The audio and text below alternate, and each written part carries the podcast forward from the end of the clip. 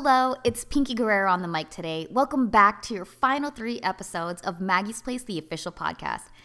Ah, it's so surreal saying that out loud. As we mentioned earlier in the beginning of our series, I am an AmeriCorps member and have committed to volunteer a year of service. Now, my time with Maggie's Place as an AmeriCorps is coming to an end at the end of the month. But don't fret, the podcast will continue. We will simply be in a transition period in which we will introduce you to a new host. Woohoo! I will shed more light on that on our final episode. For now, please enjoy this long awaited podcast featuring our amazing family coaches Dina, Candace, Alicia, Emily, Courtney. They'll share information on what they do at Maggie's Place, inspiring stories that left an impact, and much more. As always, please don't forget to share this podcast on your social media pages and make sure to favorite this podcast as well. In this upcoming clip, you'll hear from our family coaches at Maggie's Place. Our family coaches do many wonderful things from helping our moms set goals, providing them resources. And you know what? There is actually no better person to explain exactly what they do than our very own family coach. I'll have Candace take it from here as she explains to our listeners what it is they do at Maggie's Place. Take it away, Candace.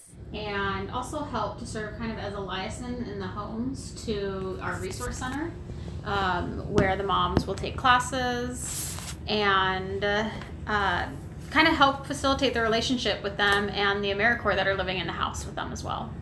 Great. Anyone tell me, as a mom that you're working with, her story and how has she inspired you? I'll start. I so I work with our alumni moms. Um, Can you tell people what that means? Sure. So once a mom moves out of our home, she's able to stay until the baby's nine months to a year old. Uh, and once she moves out, we want to continue a relationship with her and her children. So we offer alumni services meaning they're able to continue with all of our parenting classes and the different classes that we offer the moms in the home. Um, and they can uh, opt to stay in voluntary family coaching. And so um, they might meet with me once a month, once every few months, sometimes once every week. And we talk about different goals they have, resources that they need, things like that. Uh, once we get into the coaching sessions, it's pretty similar to what it's like in the homes. Um, maybe just some different issues that come up once you're living kind of back out on your own again. So I love it. Um, so one of the moms that is really inspiring to me is um, there's several, but um, one of the ones that I've been working with quite a bit has been dealing with sobriety and dealing with some really intense uh, pain in her story. Recently, her son was hit by a um, truck when she he was riding his bike, and they weren't even sure initially if he was going to survive. And so, for the entire month of months of December and January, she was just really uh, camped out at the hospital with him. And because of that, a lot of the progress that she had made while living with us kind of fell back. Like she lost her job, she lost her housing, all kinds of things just because of not being able to work. Um, but these past few months, we've just been meeting every week or every other week, and um, she's just been really doing a lot of the hard work needed to deal with the really painful stuff while staying sober. Instead of kind of falling back into some of her old habits she's really been focusing on how do i deal with this level of pain while not doing drugs while not drinking while not numbing myself. And so she's been really um, doing a lot of counseling and dealing with the sadness of it but also has gotten another job um, found another place to have secure housing again um, she found out a way to actually um, be her son's caretaker and receive pay for that through AHCCCS. And so she's just been really smart about it and um, now is kind of back on her feet and feeling hopeful and confident again instead of just being really broken down and shut down from it, which was a little, it was just scary for a while, wondering how she was going to handle it. And so I've been really proud of her. Great. That's a great story. It's a good story of resilience. Mm-hmm and like have, having learned like hope so that you can use it when you have something else hard in your life. Mm-hmm. I have a mom right now. She's really young. She's 19 and she has two kids. And every day I'm just really look at her in awe with her motivation to want to do things. You know, she comes from the reservation where they live in a really small house with no electricity and, you know, her parents were drug addicts and you know she doesn't have an education past eighth grade and she's just is super motivated to want to be better.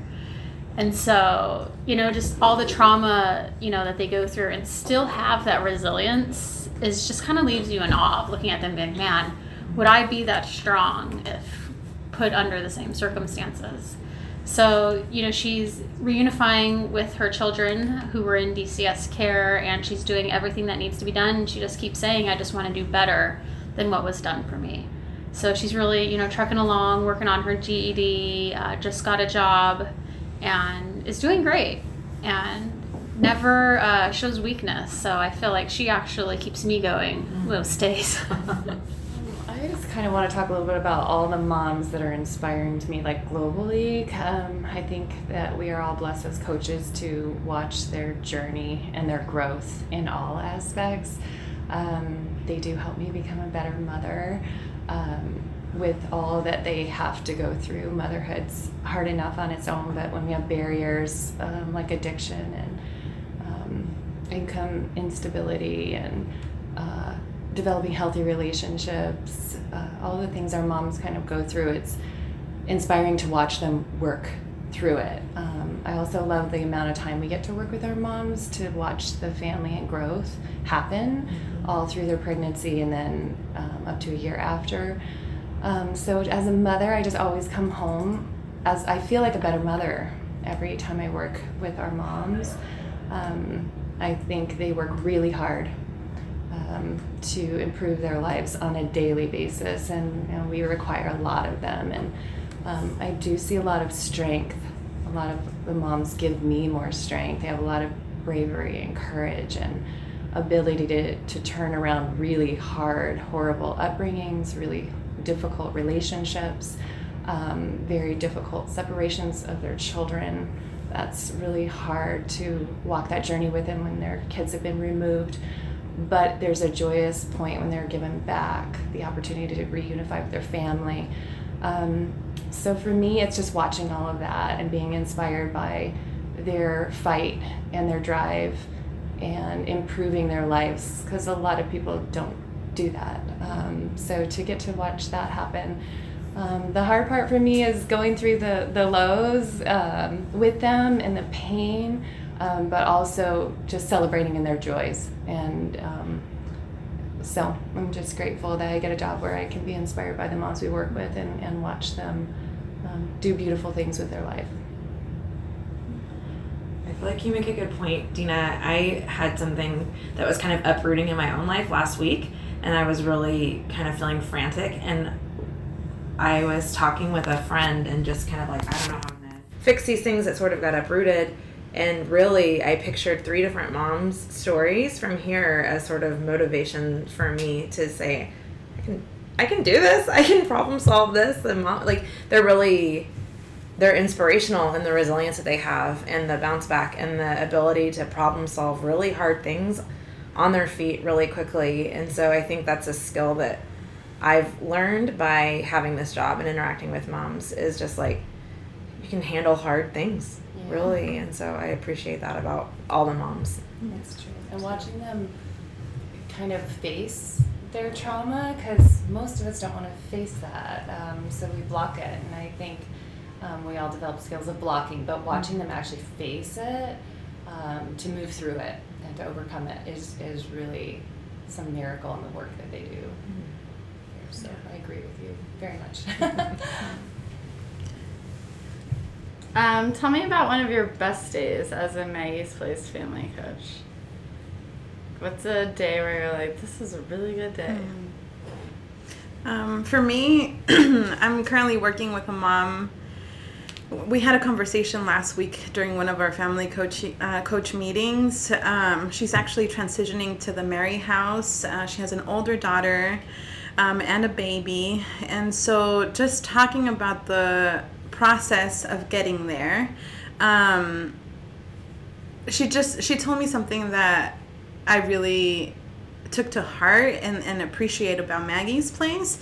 She said, um, Maggie's place just gave me a chance to rest and to breathe. and the reality of what that looks like, right? We have um, moms from all sorts of um, backgrounds and just how tired they are. Like physically, mentally, emotionally, it's real, you know? And, but like, so having that reminder, like, yeah, our moms are tired, but, and just having the blessing of giving them like the space to rest um, when they really need it. And, but now it's like, she's dreaming big right? She applied for our scholarship to go to college. Just is just completing her first class. Is moving to Mary, is getting her food handler's card, is you know becoming employed. All these things, reunifying with her older daughter. Um, just so that was a very happy moment for me. Just seeing how she's gotten the rest that she needed. Um, is dreaming big.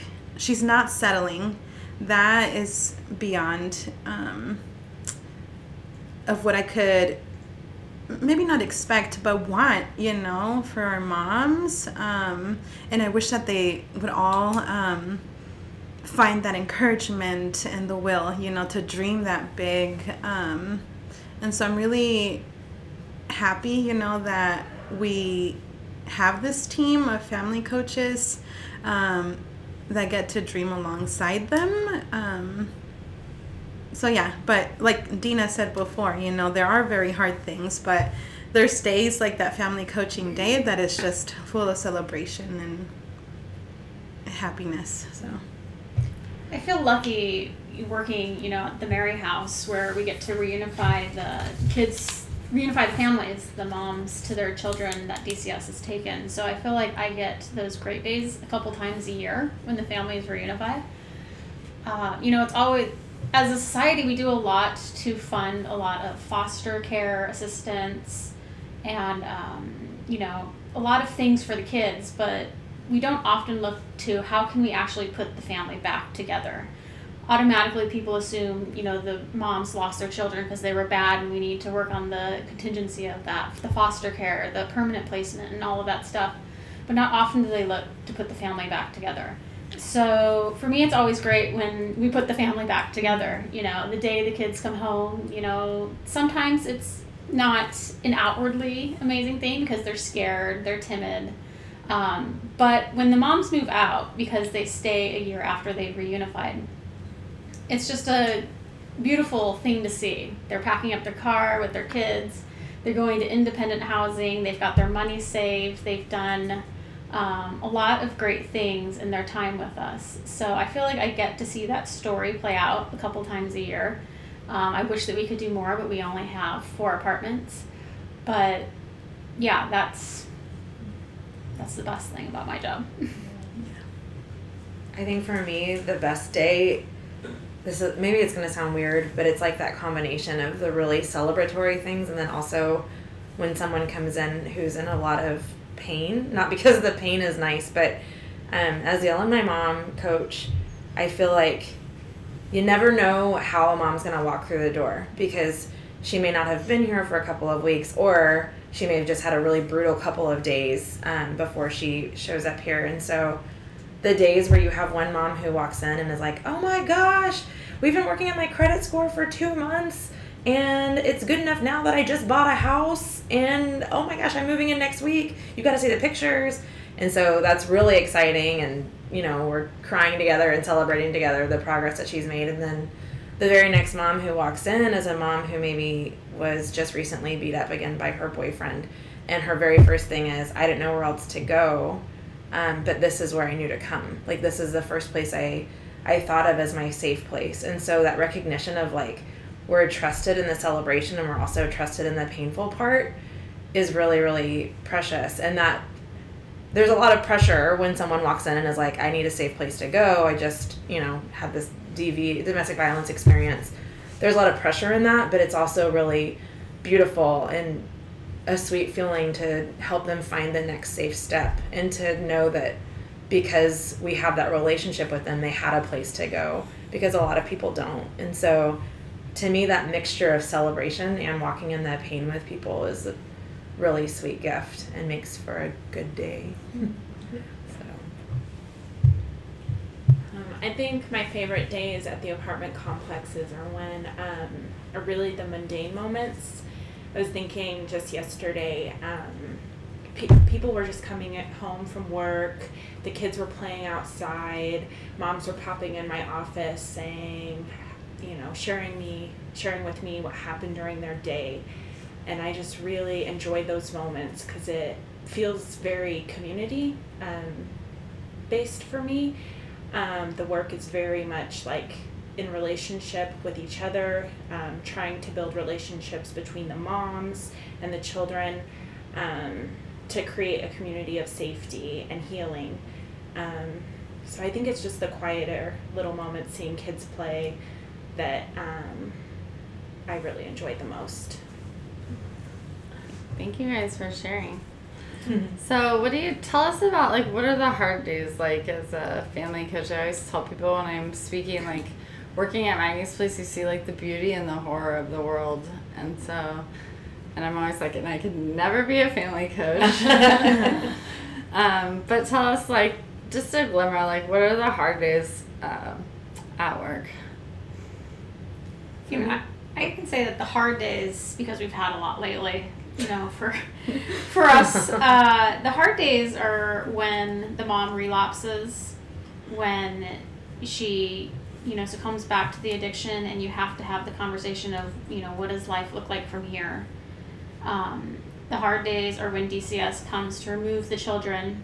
Uh, you know, I've been there when DCS comes and the kids are screaming and holding on to mom, and mom's crying. Um, and the hard days are when the moms question themselves Am I strong enough for this? Am I good enough for my children? Can I remain sober? Um, or, you know, I've messed up and now I don't think I'm worthy. And uh, trying to build them back up. Th- those are the hard days for me. I think along with that, Candace, I think of having to advocate for moms when society, people in society are speaking down to them. That's really hard to hear and to to know the impact that it has on that mom. And so there's times where even like judges sometimes or um, DCS employees or all kinds of people just really have a use their power to kind of keep a mom low or say things to her where you're like that is not okay and it's just so hard to watch it impact the mom that you know is really strong and really resilient and just needs a little bit of grace and to be given a second chance and so th- that definitely makes for hard days when you see the moms get hurt in that way I think kind of similar to that, the systemic issues that the moms face, I sometimes find incredibly overwhelming. And I can even go to places of despair when I think, oh, how are we going to navigate um, you getting a job or you make a livable income, but then you don't, um, you no longer qualify for DES daycare, um, or if you, you know, buy a car, maybe that means then you can't afford rent. Um, just these really basic kind of human needs to navigate life be- can become really difficult, and the balance is really fragile. Um, so sometimes that feels really overwhelming. So and the needs are so much greater than what resources are out there. So as a as a family coach, that can feel very overwhelming. Yeah, I was interviewing a mom, I think it was yesterday, or maybe a different time at the Michael House, and she was talking about how hard it was to find daycare because her job was an hour and a half bus ride away. So to think about having three hours on the bus, mm-hmm. plus the time it required, you know, eight, nine hours to be at your job, like a lot of daycares aren't even open that long. And so that kind of gets to, and I know we see it a lot within the legal system of just the systemic issues. And I was like, what led us to opening the Mary House was like, you're working to reunify with your kids, and then you, your kids are ready to move in, but then you could no longer qualify for our housing mm-hmm. because we had homes that were just for mo- mother and infant.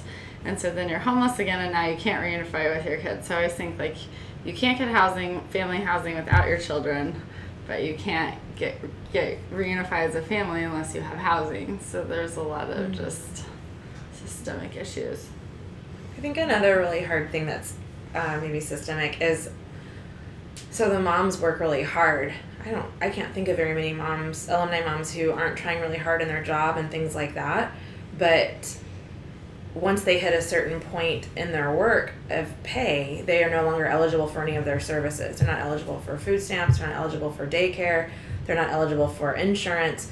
And so it's really hard to sit with these moms who if they make $11 an hour, they can keep all of their services, but they have to keep a job that isn't a dream job for them. But the jump that they would have to make to be able to afford all of the services that they would lose feels really impossible for a lot of them. And so helping moms kind of um, piece that together like, how do I, what do I do if I can't, I don't even want to get a raise of 25 cents an hour because I'm going to lose all of my services.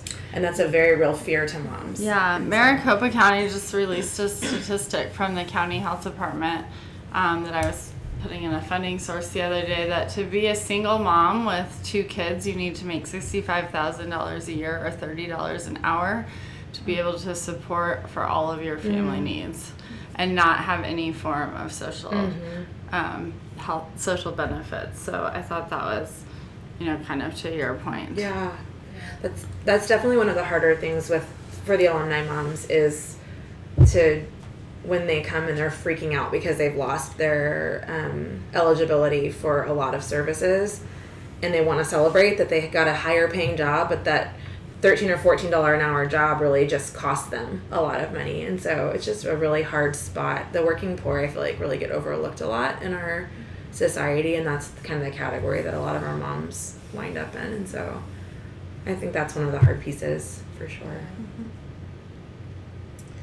One of the hardest days for me as a family coach is um, having to ask a mom to leave, whatever the reason may be. Um, you know, testing um, positive for you know for something on a drug test or just striking out. You know, after multiple conversations or I think the hardest part is like having multiple conversations and trying to care for a mom, trying to have them see that we genuinely like care for them and that we're on their team um, is really hard because they're not used to that. Like some of our moms really aren't used to that. They're used to being in this battle, you know, like we call the life on their own. And so when people come alongside, you know, that are wanting to help, that are wanting to support, it's so foreign that sometimes you know, you can be in one of our houses for a few months but still can't get used to the idea that people are for you or for them. Um, it's like fighting against nature even sometimes and that's really hard like and we right we can't change them. Um, number one you know thing that i had to learn um, as a family coach is that i'm never going to be able to change anyone. I mean that that's okay um, but we continue doing the work. Um, we continue uh, hoping and supporting people but that's one of the hardest things. Um, coming to that point of having to ask a mom to leave is one of the hardest things that I, I probably have to do um, in my job. Okay, I was gonna see if you guys could speak to um, like a volunteer who ex- inspires you. So I think that um, that could be some of our AmeriCorps members. So I think that sometimes um, we get to see people who really give really beautifully to their community um, here, and that's really cool. And so I didn't know if anyone had a volunteer. You can call them out by name. you want to give them a shout out and say why, but um, I think there's a lot of inspiring volunteers. I think the Magdalene House is really lucky because they're our first home, so they have a lot of established volunteers. And gosh, there's so many. I wish I could sit here and list them all, but I was thinking of a story that came to mind. Uh, we have a volunteer, Mary. She comes every Monday without fail. She is there. And I was thinking about this one time that our AmeriCorps were on retreat, and it was just me and her, and the house was getting sprayed for bed bugs, and we had the stomach flu going around the house, and it was just an ugly day, you know. And it's everyone was triggered, and emotions were high, and you know, I'm running around the house, you know, helping a mom clean up vomit and trying to talk to another mom who's, you know, having this other meltdown. And she was just a calm in the storm. Just her attitude towards everything. She's like, it's fine, I've got this. You know, just even the way she speaks, there's just a calmness to her that makes you feel at peace. And so she's, you know, talking to the bed bug guy about, you know, how, you know, we need to do all this stuff for the next 12 hours for the bed bugs to die and you know she was just really an angel that day and you know i had to write her a thank you note because you get swept away in the crazy and you forget to stop to thank people. Uh, you know sometimes you forget that they don't have to do it. You know it's my job. You know i'm there. I'm getting paid for i do it. But volunteers they don't have to do it. And yet she does it and she comes back every single monday. And you know that reliability is a huge thing too.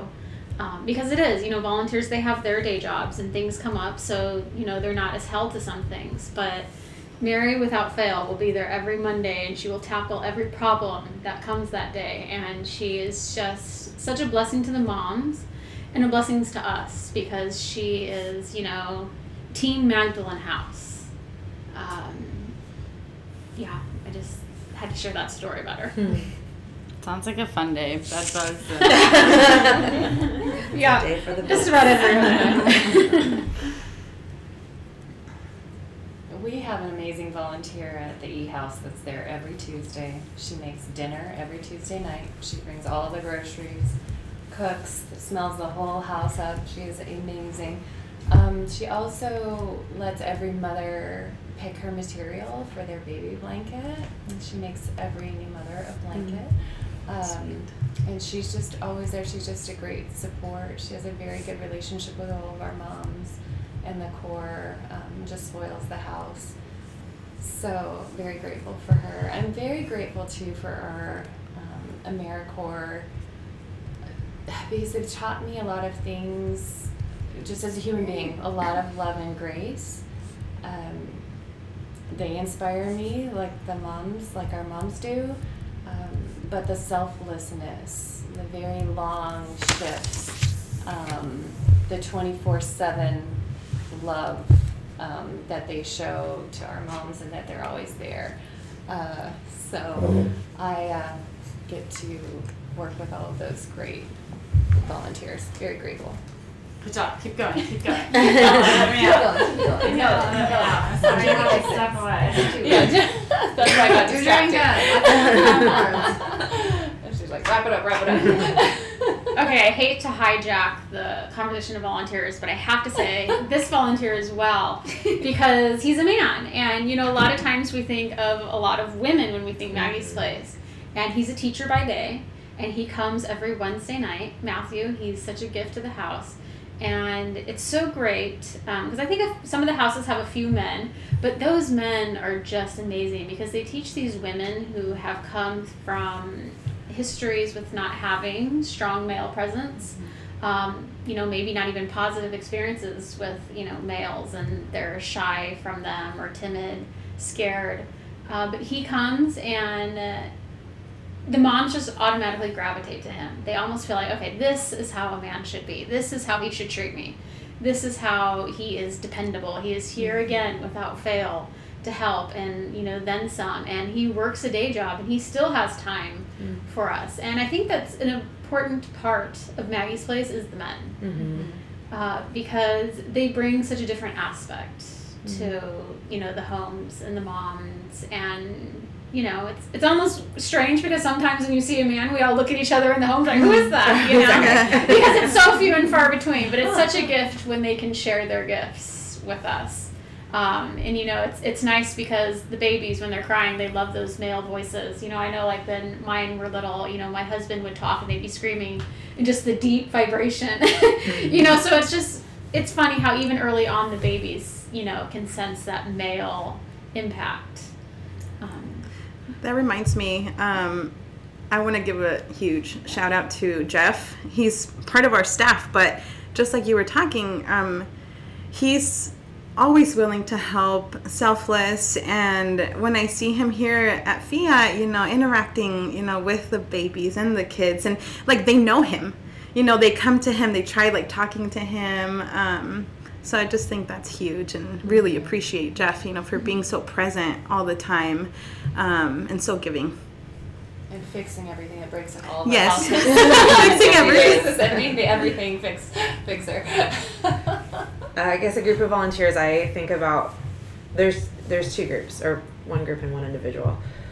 So um, I get to lead our support group on Thursday nights, and on the Thursday before Mother's Day, uh, we talked about how this is a lot of their first time experiencing Mother's Day, where they get to hold a baby in their arms, and for some of them that's really redeeming, and for some, the pain of Mother's Day is still really deep. Um, and I was actually really surprised by how many of the moms were only able to still feel pain about Mother's Day. They weren't excited um, just because of how much it triggers their own story from growing up. And um, one of the moms said, The only thing that gets me through Mother's Day is our Mother's Day party at Maggie's place. I want a hot meal at the party at Maggie's place on that Saturday, and that will be a good Mother's Day to me and all the moms were like, "Yes, girl, yeah!" Like got really excited about it, and like, "Yes, that is what I want to." And so it just makes me aware of how many volunteers we rely on to make these community events happen. And I think the community events are something that really makes this place unique and makes moms want to come back. Um, and so like Knights of Columbus, NCL, there's just a lot of volunteer groups that come to different things at our outreach center and make these parties really special and unique for the moms. And Chris, of course, who does a million events for us um, and has crafts and all kinds of stuff ready for the moms. There's so many um, volunteers. And then the AmeriCorps really, um, who live in the homes to me, are just phenomenal. And uh, we call them Mission Corps sometimes, but AmeriCorps. And um, I just think about how, like, there was a baby who was crying here last Thursday, and it's a baby that I see every Thursday, but that's it. And I tried to hold her, and it was like, nope, she's not calming down. And then the AmeriCorps from her home just picked her up, and she was like, well, okay. Like she just stopped crying. Mm. And I thought about how like they day in and day out are really investing and pouring into the moms and the babies, mm-hmm. and how precious that is. And then they get to have all the like a lot of laughs with the moms and a lot of sweet times, but they're also kind of the front runners when there's a lot of pain, and so I think there's just been a lot of pain this year. We've had a baby who's passed away and um, just lots of postpartum and things like that where the um, AmeriCorps volunteers had to really choose if they were going to kind of take the backdoor exit of like, this is not actually my problem, so I'm out. Either I'm going to check out or I'm going to leave, or um, to really step up and choose to engage. And there were some really phenomenal Corps this year who just stepped right into it and walked beside the moms in really hard things. So that's amazing to me.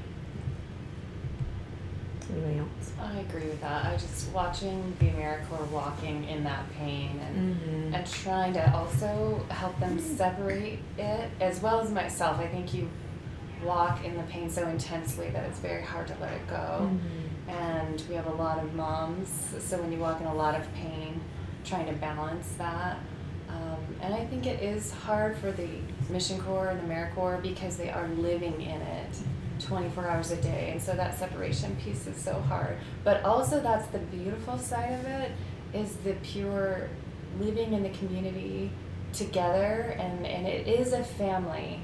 Um, some of my best days are when I'm in like community circle or at dinner and I'm actually part of the gratitude mm-hmm. circle. It's like such a gift in my life. Um, and also something I've taken into my own home. Again, I do gratitude circle with my own family at dinner, and it's all because of the moms and Maggie's place, mm-hmm.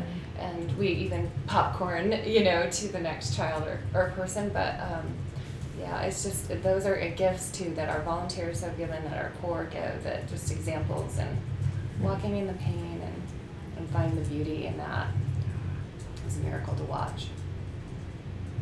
There was an alumni mom who passed away recently, and um, some long standing Michael House volunteers. Um, I mean, they made sure that a lot of the alumni moms knew about her passing so they could be at the funeral. They helped arrange the funeral. They, I mean, they really, one of the former AmeriCorps or Mission Corps um, reached out to her brother who works at one of the funeral homes in town and made sure that a space was provided for her. I mean, just I, I really appreciate the volunteers who are in it for the long haul with the moms and can really go to those hard places without judgment. It's a really big gift. And it is, a, it's a family. I think Mhm. our volunteers become family for our moms for life, uh, as well as the Mission Corps and, and volunteers. So that's so beautiful. Mm-hmm. Not the family you're born into, but it's the family, and that's the family that you're given. I agree. So, what do you think makes Maggie's Place unique from other agencies in your experience or from what you've seen? Not to talk negatively about other ones, but to affirm what happens here. You know, I think of two things. I think of one is just the setting of our homes. You know, that's that's evident from when you walk in the door. You know, we're just not this warehouse of cots and beds set up. Mhm. It's not cold and um, you know, it, it's just very homely. You walk in, there's always somebody there because you know we always have somebody on duty, and that gives a calm sense of stability. There's always someone to talk to. There's always someone to ask how your day is going. You have your room, um, and you're treated with such respect and dignity from the beginning. And I think that that uh, is different from a lot of places. A lot of places, you know, do that as well. I think we just do it great. Um, and then also the other thing I was thinking about, you know, Alicia was talking before about having to ask moms to leave is being really hard. And part of that hard is well, where are they going to go now? And so I've been trying to find a mom that unfortunately we can't service her uh, with the needs that she needs with her um, with her addictions. And so I'm contacting other places and just how they talk about their intake process. They were like, well, she's interviewing with a lot of other moms, so you might want to prep her because we get to decide, you know, who's coming. And I was like, wow, doesn't everybody deserve a chance though? And I sure hope that that's not what you're saying to the women who are calling you because that's pretty triggering, especially, you know, everybody who's calling you is in some sort of trauma. Something is going on. And for you to tell them that they better bring their best foot forward and impress you, that's that's shocking. You know, I mean, and Alicia, you know, has spoken before on our intake process of, you know, you get some questions to see if you're a good fit for our program. And, you know, if we have room, then we, you know, invite to the next process. And it's very nurturing. And it's about finding out if we're the right program for mm-hmm. you, not so much are you the right mom for us. And so I just was really saddened by their approach, and that's how they would talk to people. And I just said, wow, that's another thing that we do really well.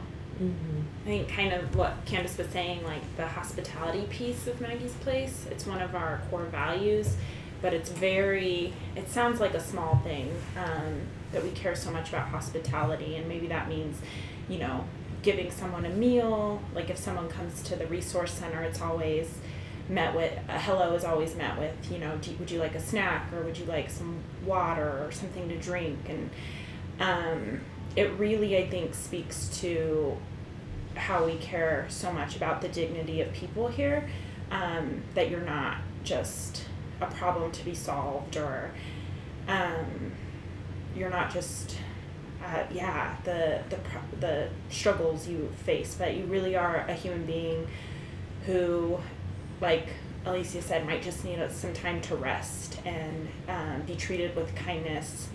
Um, so i think that really sets the tone for where some real deep healing can take place um, beyond just here's some, here's a bed and a roof um, but let's really um, in a in an environment of love work toward healing and get to know you as a person Yeah. Yeah, I think about that hospitality piece. I had a mom one time say that she didn't. So on Monday nights we have community night where the moms all have to meet, you know, for dinner, and we use that as you know a space to catch up on the week and everyone's you know interests and the classes that are coming up. And one of the moms was always very on the outside of that group. Never mm-hmm. didn't really talk much. Kind of even acted annoyed to be there. And but it was mandatory, so she showed up, you know, to do it. And then it was probably a few months into her stay. She just really like broke down, was just really sad and, and crying to me. And she was like, I just have never had a family dinner.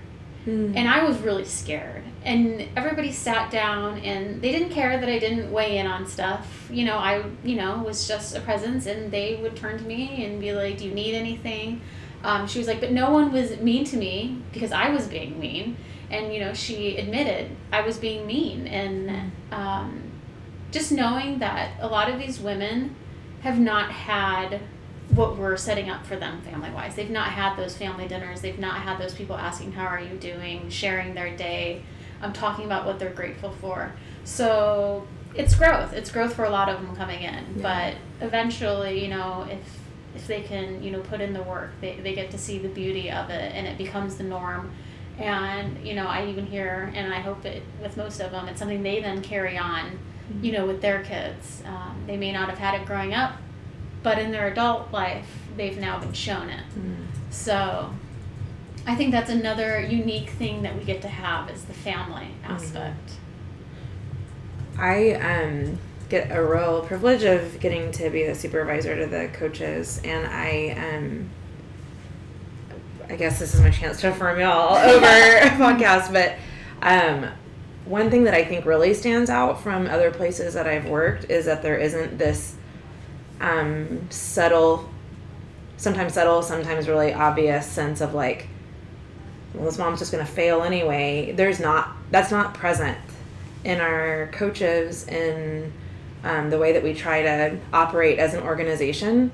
We really hope for the moms and um, throughout the week, a lot of times I'll staff several different moms with several of the coaches, and there's never this sense of like um, just giving up in a judgmental way. Sometimes there's discouragement, or I don't know how to walk alongside her right now because it hurts, or because she has given up so much right now, or things like that. But it's not this sense of judgment of like, um, she's such a mess and um, she's so lucky to have you know things that I think a lot of times people in this this field can start to um, accidentally adopt as ways of thinking. I don't feel like I feel like we work really hard to not have that mindset, and that's actually really hard to keep that attitude of hope and walking alongside instead of just trying to fix and pull someone into a position because it's it's really it's really tiring and hard to be walking next to someone who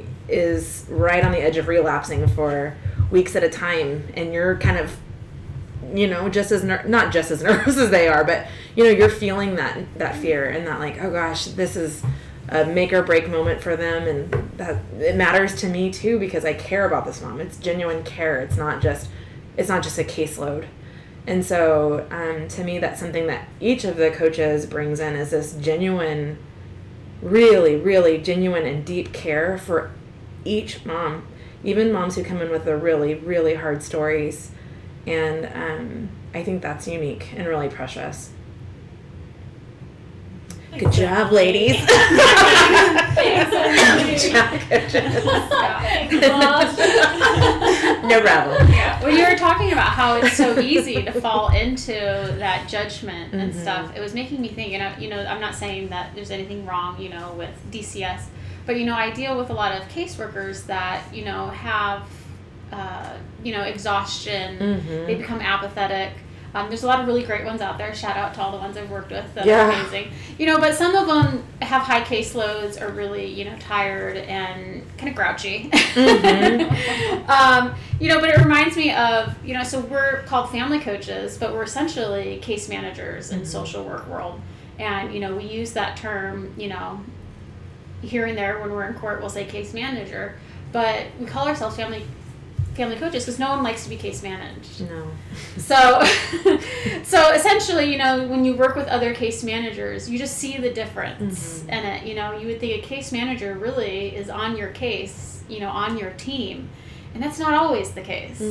You know, sometimes case managers, you know, just assume, you know, that you're with a group of per- people or a certain type of person that you just have this label on you and maybe it's because they have you know very high caseloads that they just have to start grouping people to you know uh, maybe make sense of all of the work they have but we you know are lucky that we have a lower caseload and that we can make it more individualized.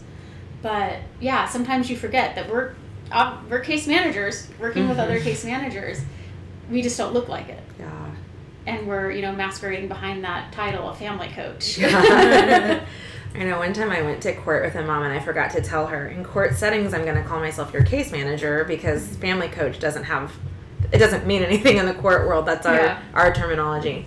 And so in court I said, you know, Emily, I'm her case manager, blah blah blah.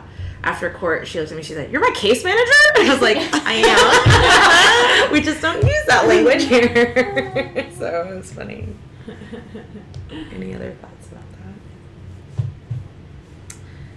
that? Um, you about to say something? Yeah, I have one thing to add, and it's in the theme of I've just worked at other places where I've been a case manager, and maybe in some ways it's been easier because the goals that I was given for my clients or the people I was serving were very clear, and the outcomes that were wanted were really kind of precise.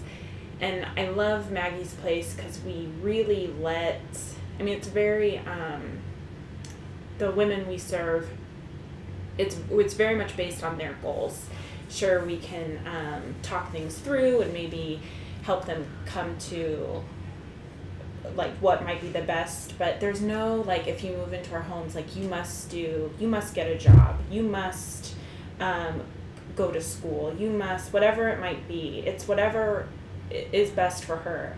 Whether that means getting more education whether whatever her productivity it, it's it's open. Um, i'm not maybe saying that. No, it makes sense. articulately but um, i just really it's again goes back to i think how much we invest in the dignity of the individuals we serve where you know it, we get to we get to cheer them on we get to point them in the right direction for resources but it's ultimately their life and they need to be invested in where they're going and i appreciate that I think the biggest thing as a family coach is meeting the mom where she's at. Mm-hmm. Mm-hmm. You know, it's not coming in having the expectations mm-hmm. or saying that it has to be a certain outcome. You know, mm-hmm. meeting her where she's at really mm-hmm. makes it more successful, I mm-hmm. think, because you don't set them up for failure in ways that, you know, they just could never have attained certain things.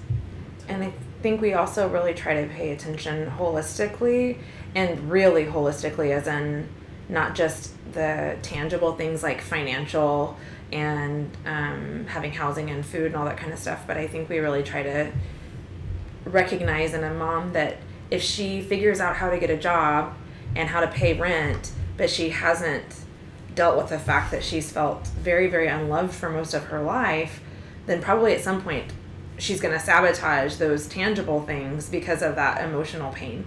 And so we really try as an organization to focus on and emphasize that those emotional needs are just as important and maybe even more so for a while um, so that the mom can get some like some of her own sense of security and her own sense of um, healing emotionally and then can start to really hold on to those tangible things that she needs.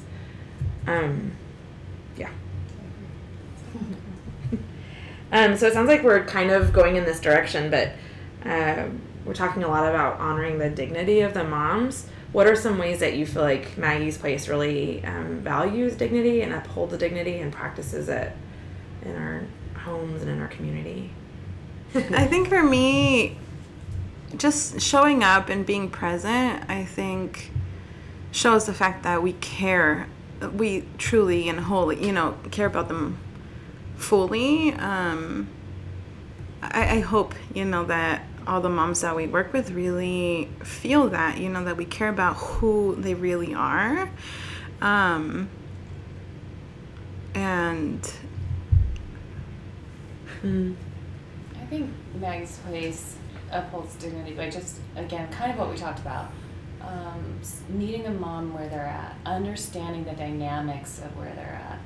For me, the hardest day is like when Alicia said, asking a mom to, to leave. My hardest day is when maybe their trauma limits their ability to do the work necessary to stay Mhm. and I- and it that's the saddest day ever. Um, but treating the moms with dignity, um, meeting where they're at, helping them with the goals they want to achieve. It's very client driven, very mom driven, very family driven, the entire organization. Um, and it's all based on improving the quality of their lives and their family.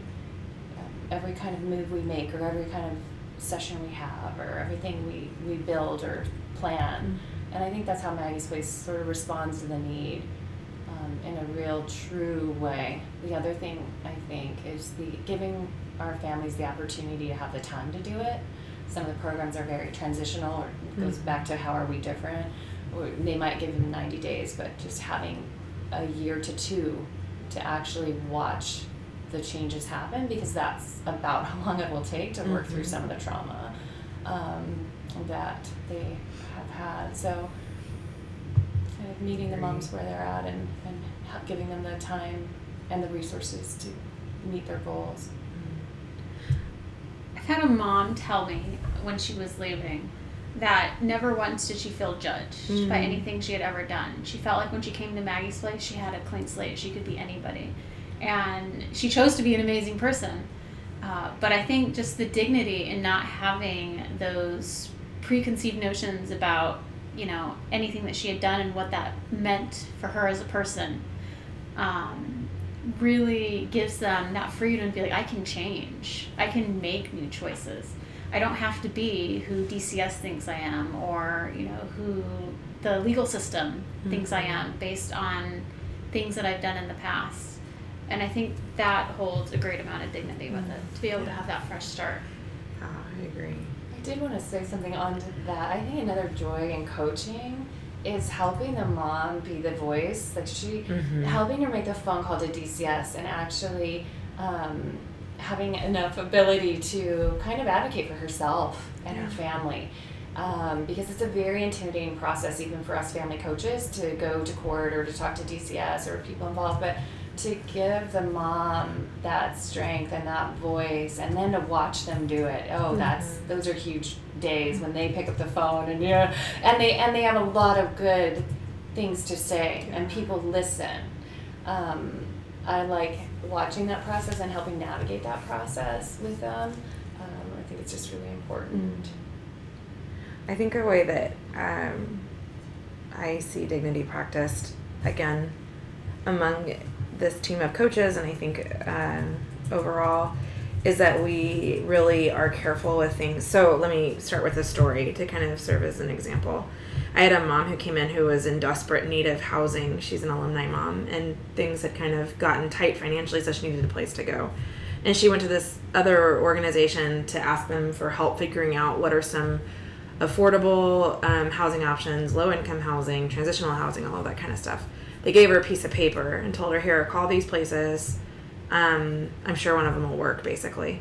So she showed me the list, and I was like, I haven't even heard of some of these, and found out that one of them had closed in 2011. One of them was actually just only for men. One of them, none of them, very, very few of them were actual fits, and the ones that were fits didn't have any spaces open.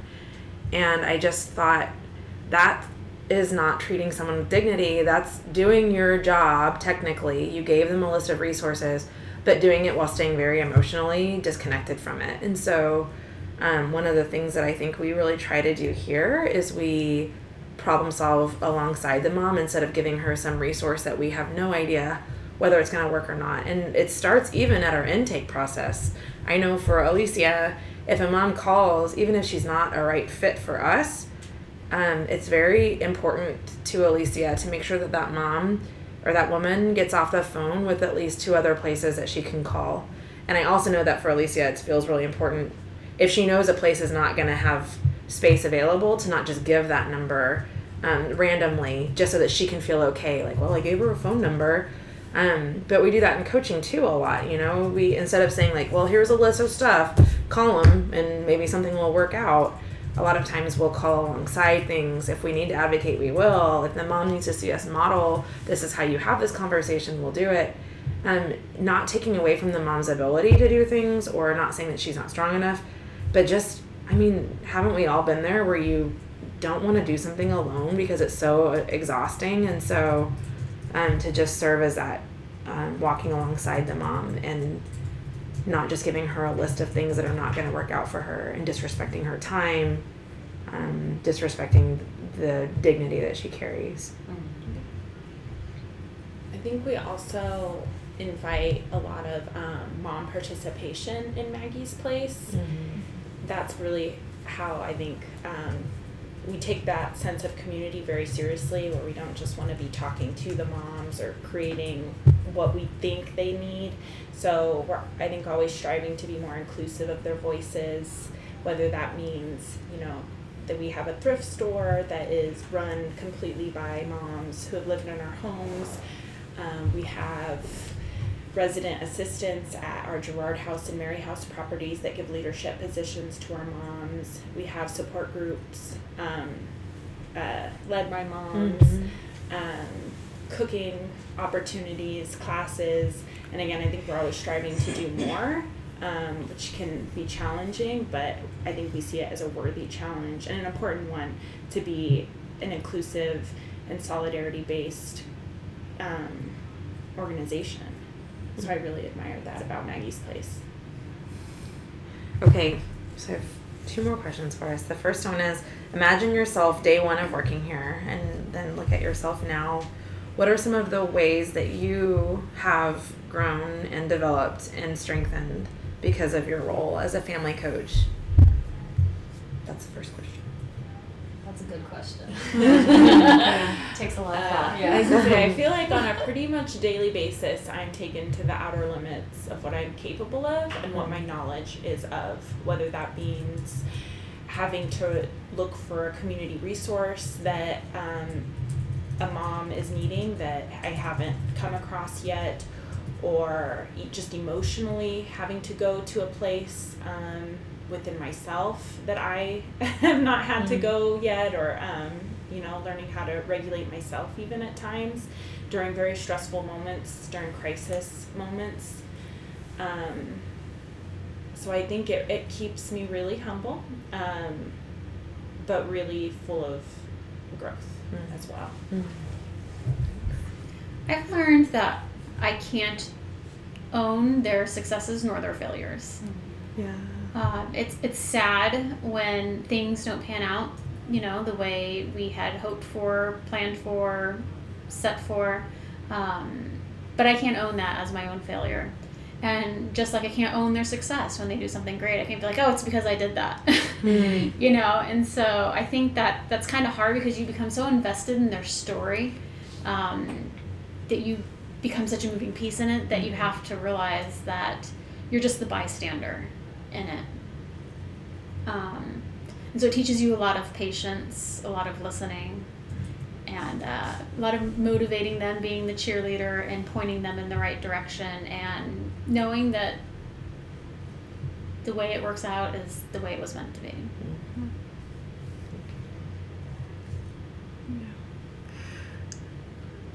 Um, just realizing that I can't change anyone, um, even though the desire is great for the good, you know, for that mom, for that baby, for that whole family. Um, I don't have uh, the ability to change anyone, um, but always hoping and praying for that mom or for that family. Um, is always um, good enough. So yeah, just realizing I'm not a superhero, I'm not a miracle worker, um, but I'm here and I'm present, um, and that that is good enough. I've learned a lot of a lot about myself actually. Um, I also through the moms, I really want to put myself in their shoes at all times when I'm working with them. Um, you know, how how would it feel if I was in this position there for the grace of God go I, and um, helping them maneuver through their goals, um, and also for me just again, you learn a lot about yourself. If, if something's being triggered, do what you ask the moms to do. What's being triggered? What's underneath my pain or my anger or my fear? Um, the things that we work with our, our moms with. What's underneath your pain, your anger, your fear? Um, and challenging yourself as a human being um, it's not just their work. We all have work to do we're all on the planet, um, hopefully growing. And, and so the biggest thing it's taught me is do your own work. Um, if you're asking someone else to do it, um, and just have a lot more love, compassion, and understanding and grace. I definitely want to be more graceful. I think I'm learning out of what I see from others, something I haven't learned in other places I've worked. So um, I feel like I get to grow while I watch other people grow. Mm. So I think for myself, um, like being in support group is probably one of my favorite moments of my week. I love coaching one on one with the moms, but in support group, I kind of get to see how the moms really love each other in that hour. And I just, it blows me away almost every week. There's some weeks where I walk out like that was chaos, but most weeks it's really, really just something that I'm like, that's, it's really incredible. And hearing how they rely and depend on each other. But also, there have been moments in support group where if my week has been hard, they just know. Like, they really the moms really see and so i have had moments where being in that support group as the one facilitating i feel that's when i feel the most seen in my week and so um, i feel so aware that our moms have a lot of wealth in ways that um, that i feel like marginalized communities just really tend to have wealth that other communities don't and so they have this ability to really have each other's back and to not be afraid to tell each other when they are hurting or when they're needing something. They may be scared sometimes to tell us as staff, but there seems to be this ability to be vulnerable that a lot of other communities don't have.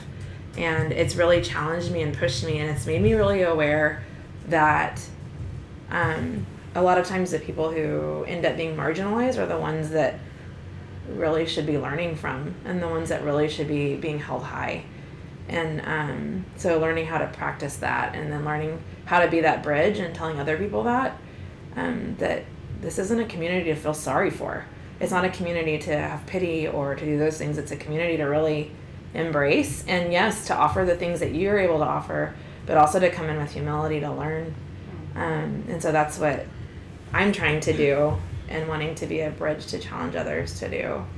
Um, but it's just a really precious community to face a lot of your stuff and to realize, wow, I'm, I need, I have a lot of areas that I need to grow and a lot of ways that I need things that the moms can give too. It's not just me giving to them. And so I'm thankful for that. Yeah, to the moms listening, um, yesterday I met, it was my family coach uh, day at the Michael House. Um, so, just bringing me back to reality, right? That I also matter, um, that I'm in this journey and this growth process with the moms, uh, regardless. And just having a mom asking me to be real, like, mm. how, how are you really? You know, she asked me that. I'm like, oh, yeah. Um, hmm. And that it's important. They feed off of that. They truly care for us as well, you know? And mm-hmm. so, thank you, moms. Um, we really appreciate you. We do. Okay, one last question. This one's from Julie. um, we kind of have talked about what you've learned in your role of working with the moms, but what's one thing you want to tell the world from your experience in working with the moms and your time here? If you had one thing to just say. Can I say, for some reason, this keeps going back in my mind over and over of, so I feel it's weird because it, it happened on my way home from work yesterday where I thought about a mom um, I had spent a few months working with her grief. She had lost um, her father, and she was just processing. It was very painful to watch. And then I lost my mother in law, and I came in to do coaching, and it was like the next day of losing my mother in law. And I was scheduled to see her for coaching, and I walked in the door. She was my first appointment, and she took one look at me and knew I wasn't okay and I mm-hmm. didn't say one word. She just hugged me and embraced me, and it. I, I honestly thought about that. I'm so grateful for her hug and for the gift she gave me because I think, and I told her she was like the first person I said my mother-in-law died, um, and she just embraced me. She said, "It's okay, it's okay." Um, to walk through her grief journey and then to have that hug that I still am comforted by, that I was comforted by last night on my way home when I was thinking about my mother in law.